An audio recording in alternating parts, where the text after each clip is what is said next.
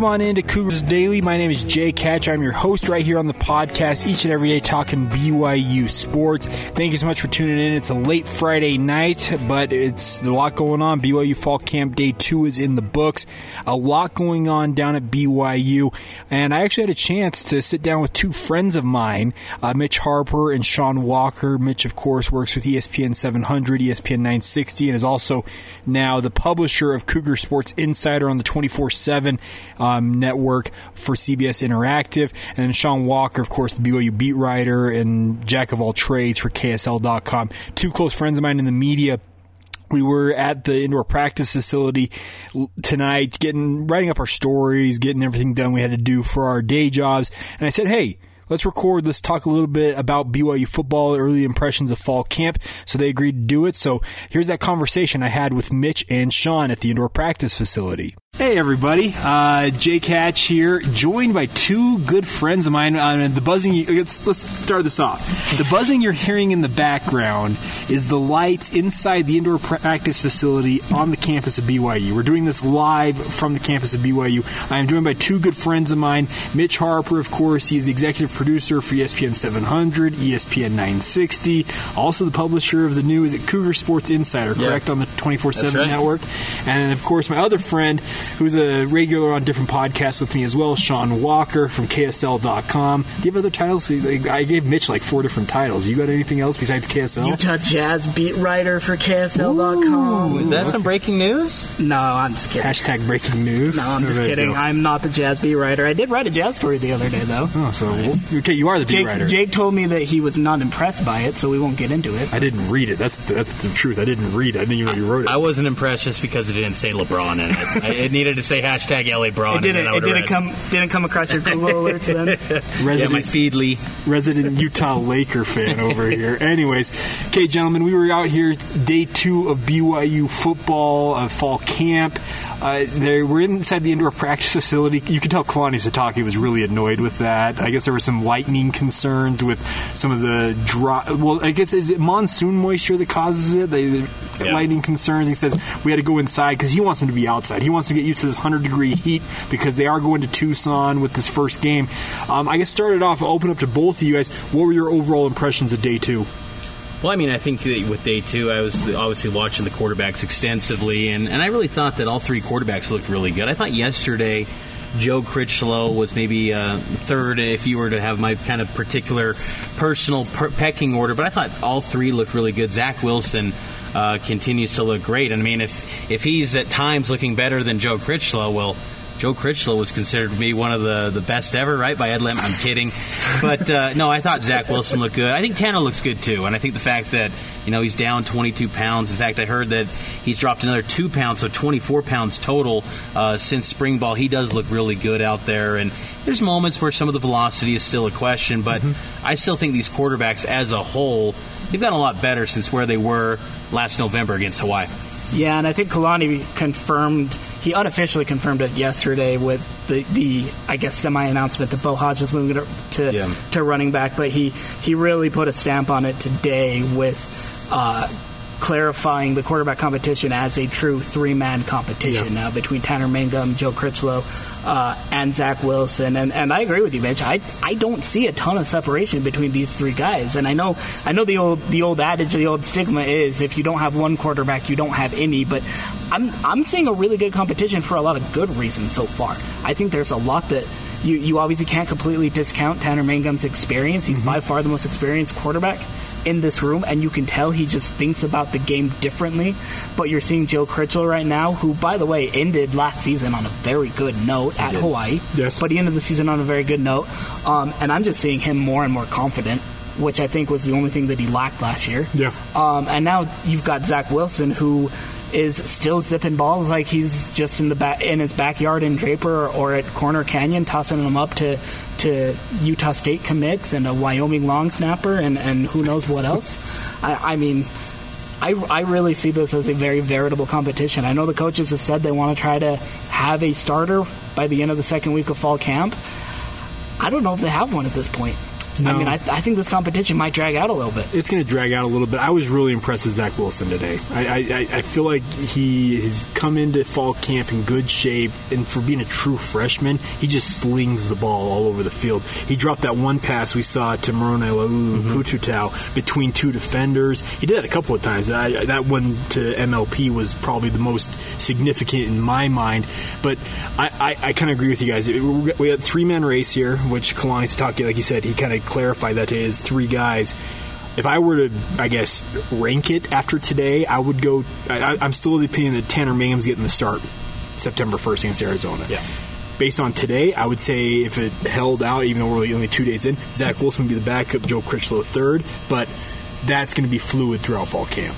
Yeah, and I think with Zach Wilson too, I, I think that him training with John Beck in the offseason, I think that was notable. And think of how important it was adding Zach Wilson. I mean, last December when Jeff Grimes gets hired, you don't have Zach Wilson. Tanner Mangum's injured. Joe Critchlow had that nice Hawaii win and the mm-hmm. UNLV win, but he Yeah. still also had the dubious distinction of losing to UMass. Yep. So it was a kind of a, Through a cluster picks, yeah. a bit. And then, of course, Bo Hoge at that time was a quarterback, and he was coming off the concussion and the ankle injuries and whatnot. So this quarterback position has seen a lot of progress. Credit Aaron Roderick, the passing game coordinator, who I think, guys, it's interesting. You know, when you hear the, the title coordinator in his name, I think it's.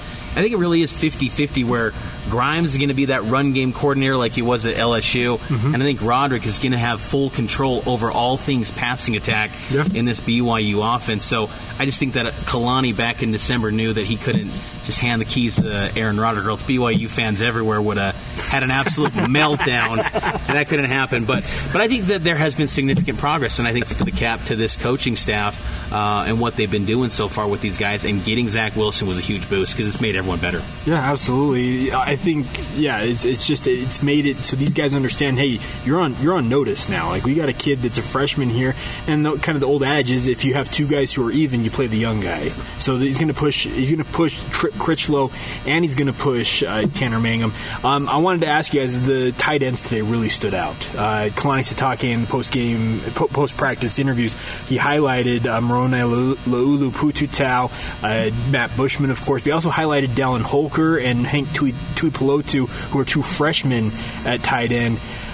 If they can get steady steady con- contributions from these tight ends this year, I think this offense has a whole new dy- dynamic to it. What do you guys think? Right, and, and part of the, I I think a big part of the problem with BYU's myriad offensive woes last year, it, it wasn't good. It was completely unacceptable. It was a dumpster fire at times. It was mediocre at best throughout the season.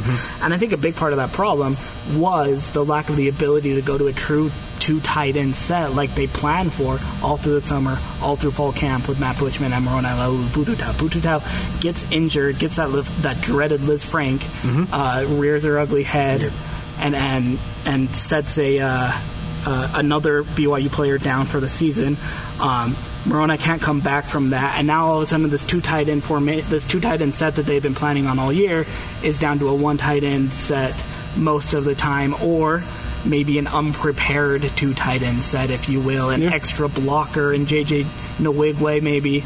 Uh, that kind of thing. So I think being able to have two veritable pass catchers um, who can also block but can run those short routes and get out in the middle of the field is going to be absolutely crucial for BYU's offense this year. Yeah, and I Uh, think 100%. With, and I think with Holker too. I mean, he's someone that really stood out. He's a true freshman out of Lehi. I mean, the production you guys know as well as anyone off the charts in terms of production. I mean, I often wonder who made who better. Cameron Cooper made Dallin Holker.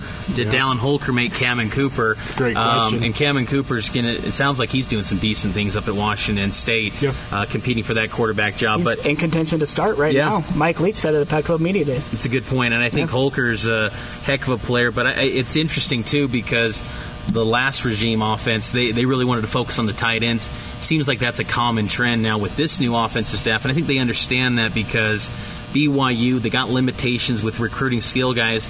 Tight ends, as we will know, they can get a lot of good ones, and there's a lot of good ones. Even with the loss of Joe Tukuafu, because um, you really thought maybe going into fall camp they were maybe a little thin at the tight end Yeah. because of the loss of Tukuafu. I think that's kind of going at putting that those feelings at bay right now because when Kalani's mentioning Tuipulotu and and uh, and Dallin Holker. That's notable. I mean, he would even give some praise to Malik Moore when asked about when he had that interception today at the end of Yeah. at the end of the observation window we had. Yeah, and, and, and to his credit, um, both him and Ilaisa Tuiaki said they didn't really see the interception very well. Kalani was worried about other stuff, and, And- Tuiaki was on the other side of the field with the defensive lineman. Uh, so, to be fair, Yeah. we're gonna they're probably never gonna live that down. not seeing that pick. Yeah, but that Um, uh, but- but, but they were because Tuiaki he tried to clarify. He's like, "Well, we'll have to go back and look at the film." And I'm like, "You're going to see the film. You're going to be really impressed with what Malik Moore did on that play because that was a great individual effort." Um, I wanted to get your guys' thoughts. Of course, the Bo Hoge move to running back here. I'm of the opinion it's actually a really good move. I, I he's you look at him, he's just very physically impressive. He's very muscular. He's quick. He's he's fast on his feet. Do you guys think that he sticks long term at the position, or do you do you think he ultimately goes back to quarterback? You know, I'm kind of torn on this. I, I think that ultimately, right now, he, he's kind of 50 50. We're not seeing him get quarterback reps, it should be noted, at least during the observation Yeah. we're seeing. Um, you know, he could be seeing stuff when they kick it off at 4 o'clock, you know, and Yeah. his practice goes from 4 to 6. But from what we understand, it's been at running back. And but it, what makes me pause on it is that in that Utah State game last year, we all go back to that he just looked really good, and there- was a feeling of he was having a lot of success, big play capabilities. Makes you wonder, you know, what he could do uh, with if healthy. But I think that's the big issue is that if healthy, I don't think they can count on him being healthy, and I think that's one of the reasons why he made they made the switch because realistically. His health concerns are, are still an issue, I, I would say, at least from the coaching staff's perspective. He says that he's 100% cleared, but I think there's still some caution, especially when you're dealing with concussions. And from what it sounds like, too, I mean, these can be genetic type things with Merril Hoge, his history of concussions. Yeah. Um, so that, that's no joke, and that's nothing to play around with. And oddly enough, it sounds like, I mean, I, I'm not no doctor here, but, uh, you know, concussions, it seems like the probabilities might be less as a running back. I, I don't know the science behind it, but um, I, I think that with Bo Hoge at running back, I think it's a good move. Will it be permanent, though? I, I, I'm hesitant to say that right now. Well, with the running backs thing, you can kind of protect yourself a little bit more. I think as a quarterback, where It's a lot easier to brace yourself because you're yeah. expecting the quarterback when you're prone, when you're up there just stepping into a throw, and a guy pops you under the chin. Yeah, bracing yourself's n- near impossible. So yeah, who knows? When you asked a good question too in the media scrum, Jake, about you know asking Kalani about going live, and thought that was notable today because when you say blindside hits, I remember Zach Wilson in spring ball, he got crushed He got by Devin up, yeah. Kaufusi on a blindside hit, which is those are the type of blows that maybe coaches were worried about with Bo Hoge. They're going to go live when they get the pads on next week, and I thought um, that's going to be it's so unique to think a guy in a green jersey is going to be getting hit, but we're going to be seeing that next week. And and speaking of Zach Wilson, on that regard, he's also not immune uh, to injuries by any stretch of the point. imagination. His his Corner Canyon coach uh, told us several times that, that there were times when they just had to outright pull him from practice because he would have ankle issues, foot issues. He had a knee pr- uh, a knee injury his junior year, I think it was. Um, he missed a good chunk of his senior year with uh, uh, It was a foot injury, yeah, ankle, an Achilles yeah, tendon sprain, I think it was. something to that effect. Um, it really limited him, that's for sure. Yeah, it, it certainly limited him a lot. Probably cost. I mean, if you're a Corner Canyon apologist, it probably cost Corner Canyon a spot in the in the state championship game. yeah, Um, I think you can argue available that. for Yeah, one. yeah. Uh, certainly. So, so I think we'll know a lot more about Zach Wilson when we can see him go fully live and take those hits and see him bounce back from those hits and pop up from the Devin Kaufusis of the world, the Corbin Kaufusis of the world. Uh, you know, taking a blow from Sione Takitaki, if you Yeah. will. Um, I think we'll know a lot more about him and his readiness to be a Division One starting quarterback. Okay, um, r- real quick here, guys. I, I don't want to keep you too long, but give me a guy or two that okay through two. I, we're through two days, and they've only been in helmets. We haven't seen pads yet, but give me a guy or two that you, has impressed you through the early part of fall camp at this point. I really like Khyiris Tonga once again. Now he's healthy. He looks like he's he, I mean, he's bigger. Uh, uh, crazy Which enough. is I mean, yeah, that's He's a mountain of a man in the middle of that defensive line. I'm really expecting big things um, from Khyiris Tonga. I would also say Austin Lee. I think Austin Lee is Mm-hmm. going to be really good. Uh, I mean, he's been kind of a he's I wouldn't say he's a household name yet, but I think for us, we've seen a lot of him at the first team reps in spring and in fall thus far. I think Austin Lee is going to be really good. Very smart, intuitive player. Uh, I like his background. He played up at uh, Utah, competed against the likes of Marcus Williams, and he was one of the faster guys there. Just couldn't you know, crack the two deep. That was a very deep safety groom that uh, Austin Lee was at at Utah. But I think he's found a nice home here, and, I, and I, those are two guys that really stand out. And I also had Zach Katoa too, uh, running back. I really like what I'm seeing from Lopini Katoa. What do you got, Sean? Yeah, I, I really I Zach Katoa is one that I was definitely going to bring up. I this is a kid who I can very easily see starting September first. Uh, at Arizona, based on his early production and what he looks like this early in fall camp, if he keeps up on this trajectory, uh, he might be that RB one. Um, uh, the other one, and and you guys are going to make fun of me for this because this is extremely cliche. Everybody's probably heard it, but I really like what Tanner Mangum's bringing, coming off of a rather disappointing junior year. Um, even even aside from that Achilles tendon tear, he was he, he looked to be taking a step back from his freshman and sophomore seasons. Uh, a little bit, but I think he's regained that step. I think he's regained that edge. His mechanics look a lot better. Mm-hmm. He looks to be in much better shape. You mentioned earlier he, he's lost almost 25 pounds now. He's trimmed up. He's cut. He's fit. Uh, I think he's really ready to make one final go at it as a senior. And I don't think you can discount that from the quarterback race. No, you can't. With that experience alone, that should be really interesting. One guy I wanted to mention that I've really liked so far is Dylan Collie. I just think he's a steady veteran presence he sounds like the literal like in, reincarnation Incredible. of his older brother Austin. But I think he's just a steady senior guy, and he, he's going to play. He's going to he's going to do good things. I think this year. Another guy I wanted to mention: uh, five defensive players now through two days have mentioned this guy, and this okay. is a deep sleeper. I don't think he's going to play much this year. But fan, this could be a fun story for us to kind of track down the road. Michael Bruno five defensive players have said about, about yeah. one-on-ones. He's blowing up guys. I mean, mm-hmm. 50-50, he's he's losing some. He only has one trick in his, his arsenal. That's a bull rush, basically. That's it. Well, Ziggy, Ziggy Ansah yeah, had a bull rush. Exactly, and it's the same story. He's yeah. learning football. It's kind of Mo Longy-like, but okay. this guy's got a lot more athleticism. Five different players on the defensive side have said they've really – liked what they've seen from Michael Bruno.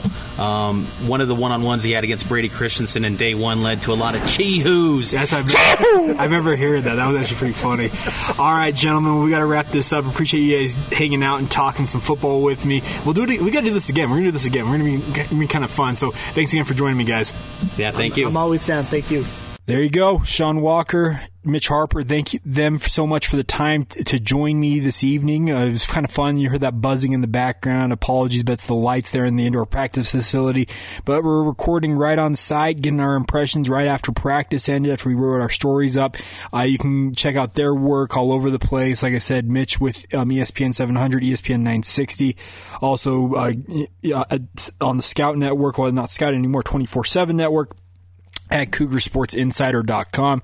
And of course, Sean Walker, go to ksl.com, catch all his work there. Thank them once again for the time. All right, we'll take our time out here. We'll come back. Going to get to a few notes from practice today and then also coming up our quick hits as we wrap things up on the podcast. Thank you so much for tuning in. This is Cougs Daily.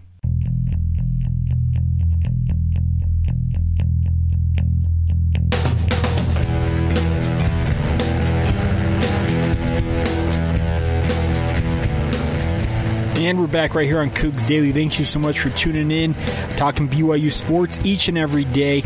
I'm your host, Jake Hatch. All right, uh, quickly, I just wanted to kind of recap some of the highlights from day two of BYU Fall Camp that we didn't already get to with Sean and Mitch. Uh, if you missed that conversation, rewind the podcast. You can get their thoughts on that. Uh, a couple of things here.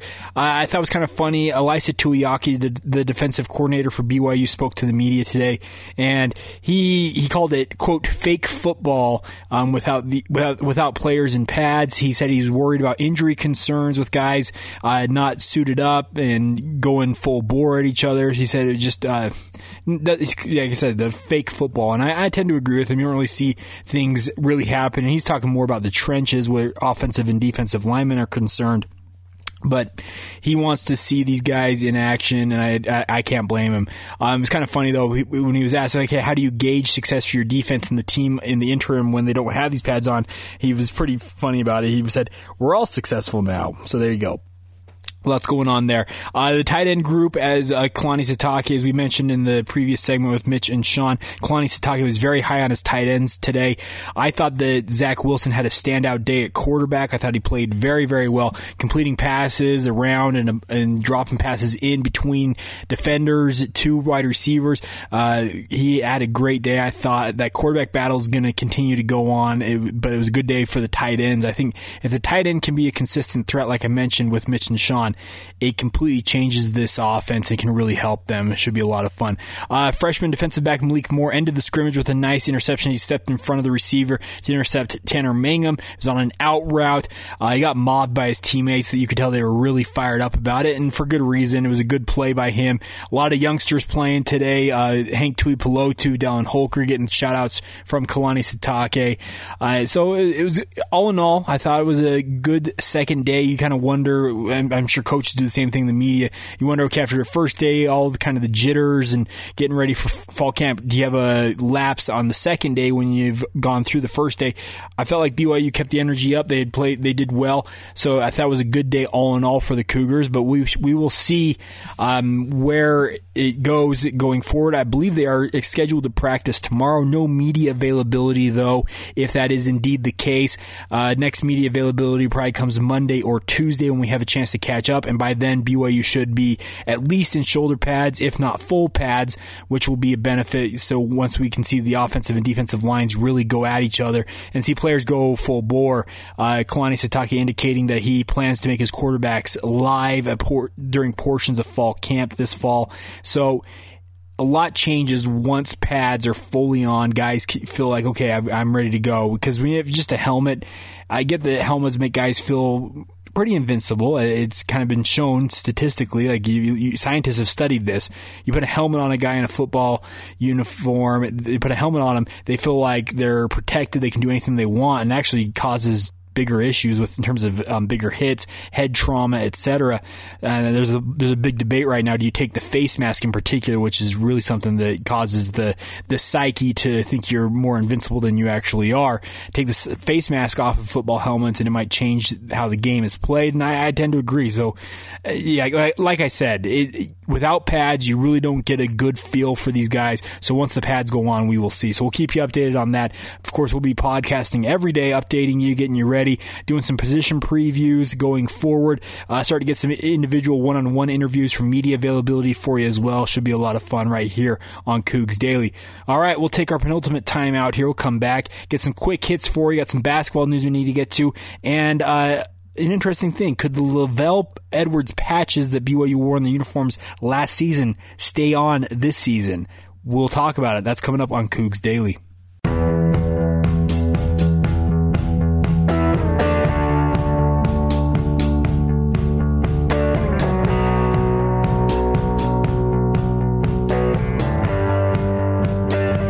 Welcome back to Cougs Daily. I am Jake Hatch, your host. If you want to reach out to the podcast, do so on Twitter at my personal Twitter feed at Jacob C. Hatch. You can hit up the show at Cougs Daily. Um, email me at jake.hatch at 1280thezone.com or jhatch77 at gmail. Either way, it gets to me. I can get get to get to responding to you. A lot of good interaction on Twitter today. I threw out who people wanted to hear from, uh, not hear from, to wanted me to kind of focus on in practice. Great responses. I appreciate each and every one of you for reaching out, and hopefully I was able to answer your questions to the best of my ability. I'd love to answer them here on the podcast as well, so send them to me anytime. Happy to do that. We'll do some mailbag segments going forward with the podcast as well. it can be kind of fun. This podcast is just kind of an outlet for me to talk about stuff that maybe doesn't make it into my written stories or on my during my day job with my radio show with DJ and PK on the Zone Sports Network. But it's it's fun and I really enjoy it. So th- so let me know if you have things you want to talk about or things you want to hear about. I'd be happy to help you. All right, couple of things. So uh, Jake Welch, he's a writer with Vanquish the Foe, which is the BYU blog on the SB Nation network. He mentioned something, call it uniformity. It's this, quote, a special place on the internet dedicated to our healthy obsession with anything and everything to do with BYU uniforms. Jake Welch was talking about the embarking on fall camp, but there was a picture he found of um, BYU quarterbacks, and well, including now BYU running back Bo Hoge, wherein three of the quarterbacks, Tanner Mangum, Bo Hoge, and Joe Critchlow are wearing the royal blue BYU uniforms that have the LaVell Edwards patch on them. Uh, the only person in the photo without the patch is freshman Zach Wilson with his number 11 jersey. Uh, that very easily could be um, a, mistake, but more evidence that they may be keeping these patches on the uniform. Corbin Kaufusi, Dayan Ghanwoloku, um, and Aleva Hifo had uniforms that have the patch on them. So maybe they're using uniforms from last year that had the patches on them as it was. But as an independent, BYU doesn't have any really. Um, they don't have to wear a conference patch, all these different things. I'm of the opinion you keep that you keep that LaVell Edwards patch on there. I think it should be a permanent addition to the BYU football uniform. I think it's a great tribute to a, to the man that built the BYU football program into what it is. There, there's no other person that you can credit what the BYU BYU football program to be to being what it is outside of LaVell Edwards. He was the architect, so I think it should be a permanent deal. It should be left on, and it should be a permanent thing. So I would advocate for that, but I don't make those decisions, obviously. But we'll see what happens with that. All right. Also here in quick hits as we wrap things up is a BYU basketball commitment. Uh, Timpview guard Nate Hansen is committed to play basketball for BYU. Um, he'll be a senior this coming year for the Thunderbirds there in Provo. He will be um, headed on an LDS mission before returning returning to play. Um, he becomes the third, I believe, in-state kid to commit in the last couple of weeks. Uh, two going to Utah in terms of Skyview's Mason Falslev and Pleasant Grove's Matt Van Komen. Uh, but Dave Rose landed the commitment from the six foot three guard Hansen. Uh, he played with Hunter Erickson, who signed with BYU last fall. Is currently on a mission. He made th- ninety. So Hansen made ninety three pointers last season. He's scored a career high thirty points in a game against Cottonwood last January. Uh, he's been on an AAU team coached by former BYU star Marty Haws, who had two sons that have played at BYU and still playing there, and TJ. So, uh, six foot three guard, probably more of a point guard. Um, prospect in, in, terms of his height for Hansen, but he's very excited. His quotes in the story um, said he's very excited to go play for BYU. Um, it says that he well he tweeted on Thursday night when he committed. So happy that I've committed to play basketball at BYU. Of course, playing at Timpview, he's only minutes away from the BYU campus. So there you go. Another in-state Utah Valley kid commits to BYU. Dave Rose is high on the guys that are here locally. He believes he can win with them, and we will see what happens with that. All right, there you go. That's the podcast for today. We'll be back on Monday. Hope you have a great weekend. We'll be talking about the week two, I guess, of BYU fall camp, getting the pads going and whatever else happens. There's a lot going on as things start ramping up. Um, get out to the if you want to watch the women's soccer team. I, I failed to mention this. They have the blue and white scrimmage tomorrow at South Field. Go check that out. You can watch Jennifer Rockwood's team in action as I was leaving BYU tonight. The lights were on at Southfield. Looked like they were scrimmaging or maybe practicing ahead of that scrimmage tomorrow. But it should be a lot of fun. So get out and enjoy that. All right, enjoy your weekend. We'll be back on Monday. Thank you so much for your continued support here on the podcast. Feel free to reach out anytime anytime you want. I'd love to hear from you. Let me know what you're thinking and what or what you want to hear more about, and I'd be happy to do that. Thanks again for tuning in to Cougs Daily.